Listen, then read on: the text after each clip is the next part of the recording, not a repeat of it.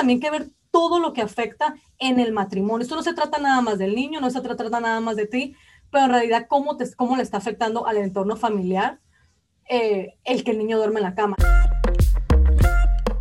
Hola, ¿qué tal a todos? Gracias por acompañarnos una vez más al podcast Entre Hermanas, un espacio creado para ti, donde vamos a hablar temas de tu interés y siempre vamos a dar nuestro punto de vista tanto personal como profesional. Yo soy Alejandra Espinosa y como siempre me acompaña mi querida y distinguida hermana, mi life coach favorita, Damaris Jiménez, mejor conocida en este podcast como N. Querida hermana, ¿cómo estás? Hola Ale, bien aquí, ya. Pasándola. Por fin nos pudimos conectar. Lo que pasa es que ustedes no saben, pero de verdad, hacer este podcast ha sido un... yo no sé, aquí donde yo estoy en Miami ahorita, y hay una tormenta horrible acá afuera, entonces aparentemente eso está como que medio... Por esa razón, mejor dicho, está el internet medio malo y bueno, al final ya nos pudimos conectar, que es lo importante. Vamos a tener un tema que es súper controversial porque creo que siempre, ambas partes tratan de justificarse. Yo soy de las que cree que ambas partes están en lo correcto, por supuesto, porque yo defiendo un lado, ¿no? Y vamos a hablar de lo que se conoce como el colecho, ¿no? O sea, se le dice así, ¿no? El colecho, el dormir con tus hijos hasta cierta edad, o hay gente que dice que no. O sea, ¿hasta cuándo es normal o correcto que los papás duerman con su hijo, N? Bueno, más bien que los niños duerman con su papá en la cama de los papás. ¿A qué dije yo? Al revés. Porque de hecho eso es mucho más recomendado. Eso es mucho más recomendado. Pero, obviamente... Es que estoy tan nerviosa por lo que va a suceder. Pero obviamente, y antes de empezar, quiero nada más decir que obviamente respeto, pienso que todos tenemos una manera diferente de ser padres, y en este caso sí tiene mucho que ver nuestro estilo de cómo somos de como padres. Entonces, que quiero decir ante todo que lo respeto, no siempre lo justifico. La única vez que justifico eso es, por ejemplo, cuando por razones de espacio, los niños tienen que dormir con su papá, o por ejemplo por razones de alguna enfermedad, cuando le tienes que estar dando, no sé, es que yo tengo muchísima experiencia en este tema y he tenido de todo, por ejemplo a veces he tenido chicas sale que el niño tiene reflujo o que tiene esto, y si me entiendes, obviamente en ese tipo de ocasiones claro. Te entiende porque estás ahí encima del niño, así es como estás encima del bebé todo el tiempo, y se justifica también hasta ciertos meses de cuando el bebé acaba de nacer, obviamente si le das pecho, o sea son muchas cosas que yo hasta cierto punto sí, claro, y justifico y creo que está bien. Lo que quiero decir es que lo que yo voy a decir sí está muy basado en investigaciones y está basado en lo que la psicología dice sobre el tema. Fíjate, Ale, que ay, perdón que se me da un poquito el aire, pero estoy un poquito agotada. Quiero nada más también decir que yo hace mucho yo pensaba que este tema le era parecido al del beso en la boca. Te lo juro. O sea, yo creía que era como que, es un tema de que de diferentes opiniones y los papás pueden hacer lo que les dé la gana y realmente no afecta nada. Con el tiempo y con el proceso yo en la universidad de aprender y de estar en un montón de debates y muchísimas investigaciones, me di cuenta que no, realmente no es como el tema del beso en la boca. El tema del beso en la boca sí es un mito y sí no hay base y sí no hay nada que avale que es malo. No hay ningún tipo de investigación o información. Al respecto, claro. Válida que diga al respecto, que diga como que es malo. ¿Sí me entiendes? Obviamente se deja al criterio del papá. Si andas enfermo, bueno, yo ni aunque no sea un bebé le voy a dar un beso en la boca si estoy enferma, ni tampoco a mi esposo. Eso es lógica, ¿no? Pero bueno, ya sé que me salí del tema, pero es que en serio es importante que lo diga porque yo así pensaba que era ese tema. Yo decía, o sea, que los bebés duerman con sus papás debería de ser decisión del papá porque en realidad no les hace ni bien ni mal. Con el tiempo empecé a investigar. Me di cuenta que sí, y justamente yo me di cuenta antes de que el niño naciera. Yo empecé a aprender sobre esto antes de que Eduardo naciera, entonces yo obviamente hice lo necesario. No quiere decir que siga yo al pie de la letra todo lo que leo y todo lo que investigo, no. Tiene también que quedar y tengo yo que ver que funciona, ¿no?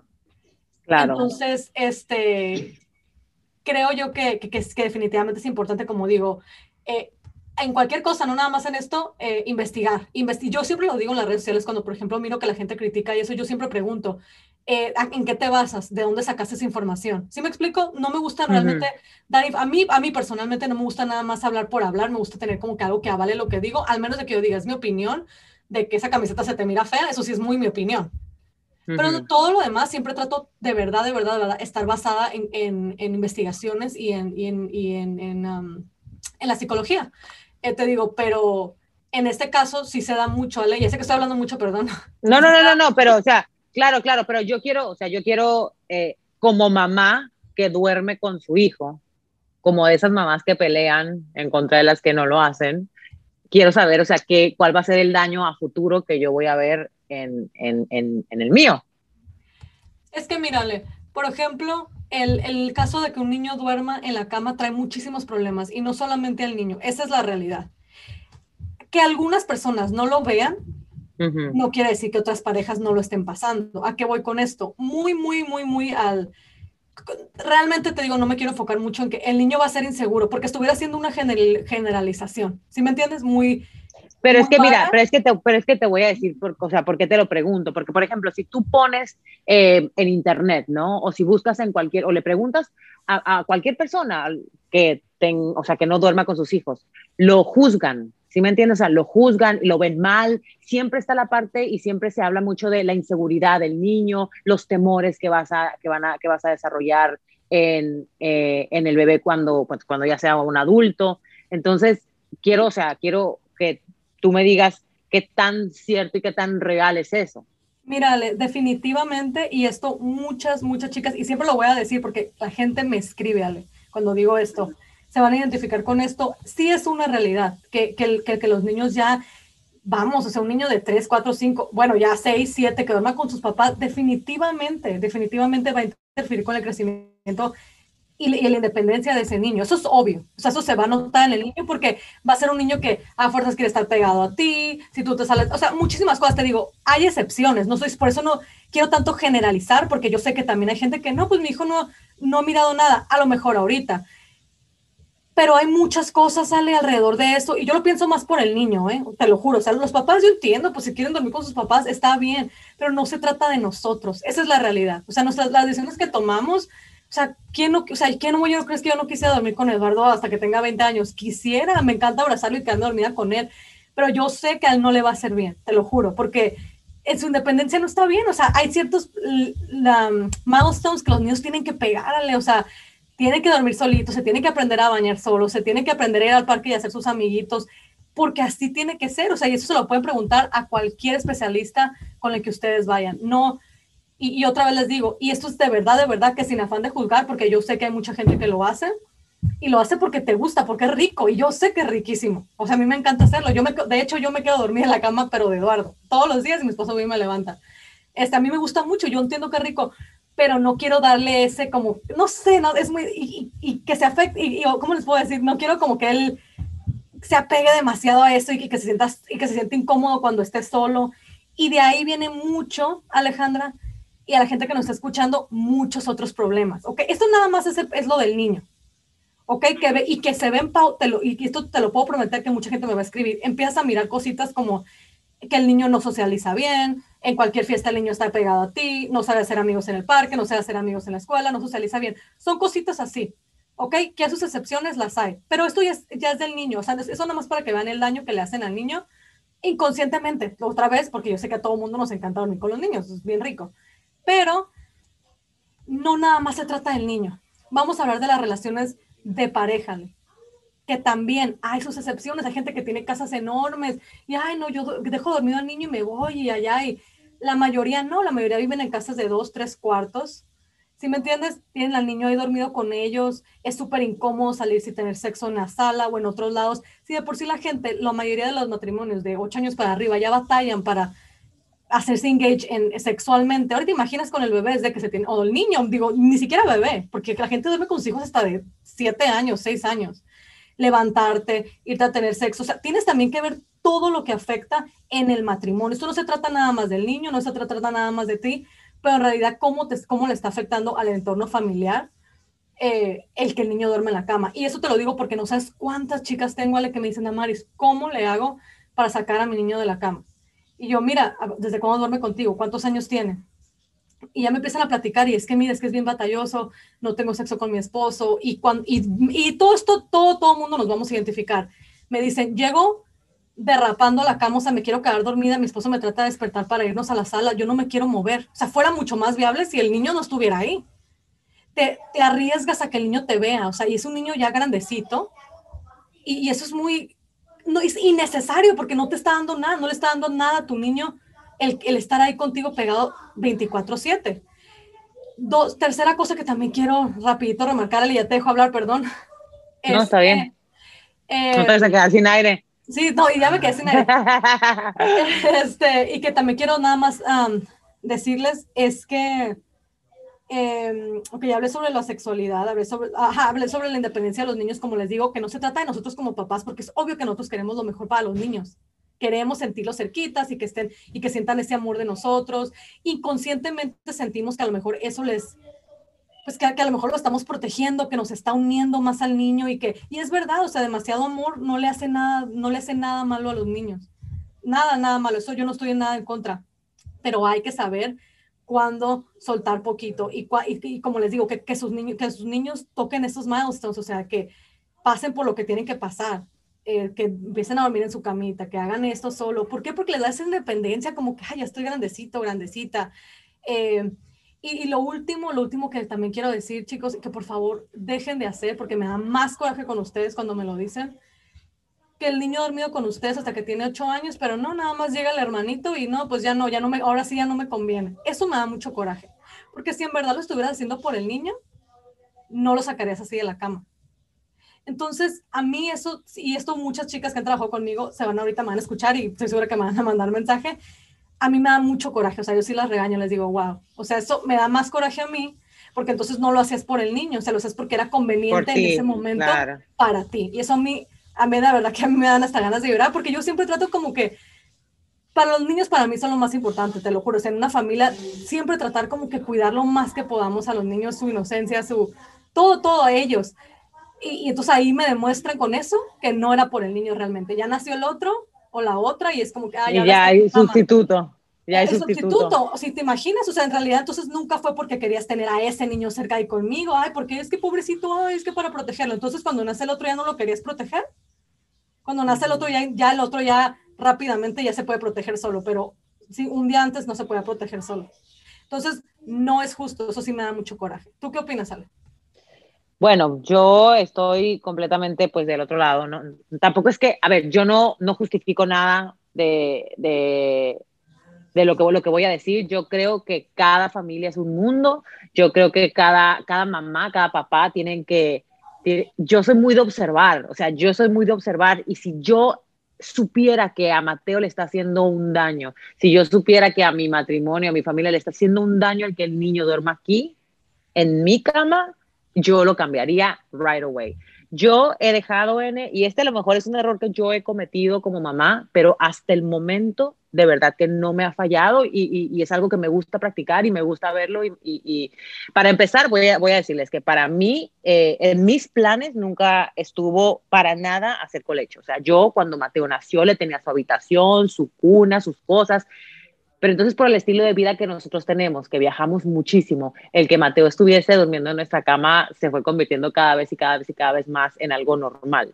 Que a mí me encanta, sí, que lo disfruto como loca, sí, que mi esposo lo disfruta también y que a Mateo le fascina, por supuesto.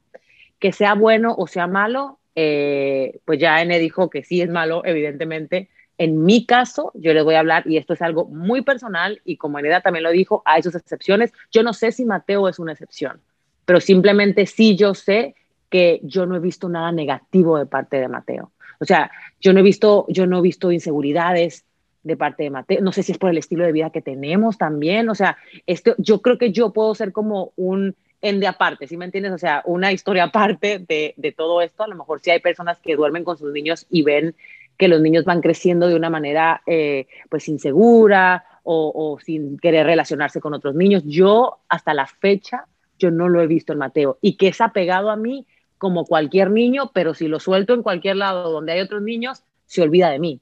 O sea, no es... No sé, entonces, te digo, yo a lo mejor soy una excepción al caso, yo no he visto nada negativo de parte de Mateo, al contrario, o sea, yo de verdad, que como tú dijiste, yo sí lo disfruto mucho. Al principio yo lo hacía por él, después lo hacía por mí, y lo que te dije yo, que yo he practicado desde que Mateo nació, es dejar que él haga las cosas por sí solo, que él tome ese tipo de decisiones que pueden ser tan adultas, ya que yo pues decido muchas cosas por él, que las decida él. Y yo sé que puedes decir, ah, no, que estás loca, porque esas son decisiones que las toman los papás, pero a mí Mateo me ha demostrado que así son ese tipo de decisiones, él las sabe tomar en el momento correcto, en el momento en que él se siente listo, y te prometo que no hay fallo, o sea, hasta el día de hoy no ha fallado, como por ejemplo el biberón, ¿no? Que todo el mundo era como que el biberón, y que vas a ver, y que si el niño con el biberón. Mateo tomó biberón hasta el día que él solito dejó el biberón y dijo, ya no quiero más. El pañal. Yo, bueno, el pañal, también hasta el día que él ya no quiso pañal, hasta me acuerdo como si fuese ayer. Estábamos en España cuando Mateo ya no quería pañal y me decía, llévame al baño cada 5 minutos. Imagínate yo, o sea, entonces Mateo ha sido así, o sea, y a mí me encanta que sea así. Hubo un momento, y creo que fue después de que tú y yo tuvimos esa conversación, fue hace como unos 2 o 3 años, en la casa de mi mamá, tú y yo platicamos sobre que Mateo, me dijiste tú como que ya pasó a su cuarto, ya Mateo está grande, bla, bla, bla, y yo dije, pues, ¿sabes qué? Lo voy a hacer, pensé. Cuando llegamos a la casa, no pasaron 2 días, cuando Mateo me dijo a mí, ya quiero dormir en mi cuarto. Y durmió en su cuarto como por una semana y pico. ¿Y qué pasó después? Que nos fuimos de viaje. Entonces ya como que lo que él había avanzado solito, la decisión que había tomado, después ya como que se hizo para atrás. Entonces te digo, es por el estilo de vida que yo tengo. Yo no lo juzgo para nada. Yo pienso que cada papá hace lo que cree que es bueno para su... O sea, no hay una mala intención detrás de nada, de ninguna decisión que un papá tome. Pero claro que hay que tomar los puntos que dice N. O sea, yo sí, obviamente es algo que yo analizo, o sea, yo lo analizo todo el tiempo y lo hablamos entre mi esposo y yo, y todo el tiempo estamos como que pendientes a la manera de ser de Mateo, a cómo se relaciona, precisamente por eso. Eso de que Mateo duerma aquí conmigo es como una espinita que yo tengo, y por eso yo siempre lo estoy observando. Y en el momento en que yo comienzo a ver como alguna cosa extraña en él, pues probablemente voy a tener que tomar acción, ¿sí me entiendes? O hacer algo. Por ejemplo, ahorita estamos aquí en el apartamento. Aquí está viviendo mi cuñada. Tenemos solamente 2 habitaciones y Mateo está durmiendo con nosotros porque mi cuñada está en su cuarto. Entonces, pues no sé, te digo, nosotros tenemos una vida así demasiado movida, demasiado agitada, y es difícil poner mi vida en... como compararla con alguien más, ¿sí me entiendes? Por el estilo de vida que es. Entonces te digo, correcta o incorrecta, no lo sé. Yo solamente sé que hasta el momento yo no he visto nada negativo en el niño. Tampoco quiero decir que sea bueno, ¿sí me entiendes? Pero en mi caso, hasta el día de hoy, no he visto nada malo. No, o sea, como comenté, de que hay excepciones, te digo, me imagino que hay excepciones. Yo nunca he trabajado con una excepción, eso sí te puedo decir, las chicas lo saben, mentirían, o sea, me están escuchando. Nunca he trabajado con una excepción, siempre ha sido como que una batalla, y las chicas saben porque... Bueno, pero espérame, ahora yo te voy a preguntar a ti, tú que conoces a Mateo, que lo ves todo el tiempo, me lo puedes decir, te juro que me lo puedes decir con toda sinceridad, o sea, porque sí me has dicho cosas, me lo puedes decir con toda sinceridad, si tú lo ves como extraño, o sea, que se esté afectando por el hecho de dormir con nosotros. Ay, no te voy a quemar aquí en el podcast. Entonces sí has visto algo porque nunca me lo has dicho. No es cierto. Yo no, es que tienes toda la razón. Es que yo no, ¿cómo te puedo explicar? Como ese día, por ejemplo, que te lo dije, y esto te lo juro que te lo digo como si estuviera hablando con una clienta, yo lo pienso mucho por los niños. O sea, yo nada más, yo te voy a preguntar algo a ti. Ale, si el día de mañana tú te llegas a embarazar y vas a tener a tu bebé, y no me digas que vamos a dormir los 4 en la cama, porque no es cierto. No, espérate. Fíjate que, ya sé. Déjame hablar. el niño despertándose en la madrugada, esto y lo otro, o sea, no nada más porque no lo quieras ya en la cama, no estoy diciendo eso, simplemente porque pues los bebés se levantan 1000 veces en la madrugada y me imagino que tú querrás que Mateo a lo mejor ya va a estar en la escuela, vas a querer que él tenga su sueño regular, lo vas a mandar a su cuarto con Aníbal, o sea, ¿cómo vas a manejar eso? Yo sé que no estás en esa posición y vas a decir, cuando llegue ese momento lo haré, no, pero yo sí claro que no. Te pido a ti y a toda la gente que me está escuchando que lo consideren desde antes, porque el corazoncito de los niños es bien frágil, te lo juro, es bien frágil. Y aunque tú lo hagas por su propio bien, de que mira, mi amor, es que el bebé te va a estar levantando, tú tienes que dormir y tú mañana vas a la escuela, quieras o no, y te lo digo, es que te lo digo porque no por mí, porque obviamente no se necesita. Por el bien del niño, claro. Pues por el bien de los niños, porque lo he mirado miles de veces con chicas y les digo yo, o sea, ¿cómo tiene el corazón? Ay, Damaris, ya sé, ahorita ya me arrepiento. Y yo, bueno, por favor, mínimo ya no lo hagas con este bebé. O sea, ya haz lo correcto, por si lo vuelves te vuelve a pasar, porque te digo, los niños se sienten despojados y te digo, piensen en eso, a todos se los pido que lo piensen, porque y vamos a suponer que no hay la llegada de otro bebé, pero va a llegar un momento en que vas a tener que sacar a ese niño de la cama por cualquier cosa, ¿no? O sea, por ejemplo, en tu caso le dices que en la sexualidad no hay ningún problema, ¿no? Y tú misma lo acabas de decir, tú tienes otro tipo de vida muy diferente, pero el tipo de la vida de la mayoría de las personas, ¿sale? Es trabajar todo el día y llegan sumamente cansadas y mucha gente que me está escuchando está diciendo, esa soy yo, llegan pero que ya, y yo lo soy, yo, o sea, yo soy esa persona, llego a la cama y estoy como, yo estoy dormida, ¿ok? Estoy dormida. Obviamente yo tengo mis propias, y eso ya lo he hablado en otros podcasts, yo tengo mis propias técnicas. Formas, para tener una sexualidad.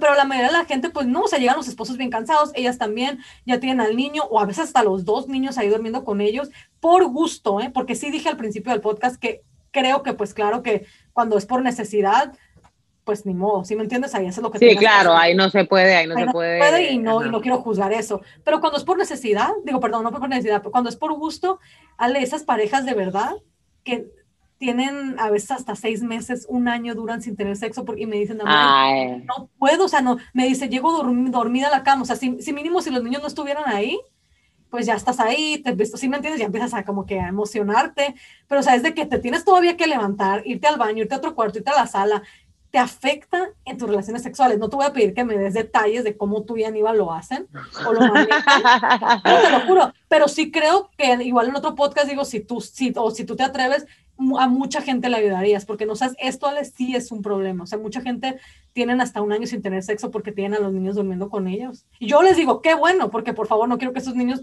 te vean en ningún momento en ese sentido. Claro. O sí me da muchísimo asco y me da más coraje. Pero te digo, igual ahorita no, porque ya sé que ahorita ya nos, casi ya nos tenemos que ir, pero en otro, o sea, porque si estuviera cool que dieras tus tips, o sea, cómo le haces, te levantas, vas, no sé, digo, yo no puedo imaginar, como te digo, todas las chicas con las que trabajo desde que Damaris llego y estoy dormida, o sea, yo llego directamente a la cama y te digo, y esa es la realidad de muchas familias, la verdad, o sea, por más de que quieras dar tips, de la mayoría de la gente, porque pues sí. Aquí estamos todo el mundo para trabajar. Anteriormente era, hace añales pues, que era el hombre que trabajaba y la mujer lo esperaba, y hoy en día los dos llegan igual de cansados. Exacto, llegan y pues mira, están bien cansados, te digo, y todavía tienes al niño en la cama, o la niña, o los niños, ¿no? Muchas veces porque hasta 2. Imagínate, o sea, ya si de por sí ya venías cansado, no, pues ya definitivamente mejor. Y para que hacemos el intento. Entonces te digo, es una serie de cosas, o sea, no se trata nada más del que si duerme o no duerme, y otra vez, yo la verdad eso sí se los dejo de tarea a las mamás que tienen a los niños ahí, obsérvenlos, sí, es por ejemplo, si como Alejandra dice, o sea, ella no mira nada mal, o sea, está bien, pero de todas maneras traten de empujar un poquito esa independencia, porque la independencia no les hace nada malo a los niños, o sea, y como dije al principio, hay milestones que los niños tienen que, a los que tienen que topar, o sea, no puedes, si tu hijo ha dormido contigo desde que es un bebito, tiene que llegar un punto a los 5 años que, ay, mi amor, mira tu cuarto, mira esto, y enseñarle como que al niño, como que, mira, eres grandecito, mira tus cosas, o sea, que toque eso, pues, o sea, no nada más de que, ay, indefinido hasta nuevo aviso, hasta que llegue tu hermana, ¿no es cierto? Hasta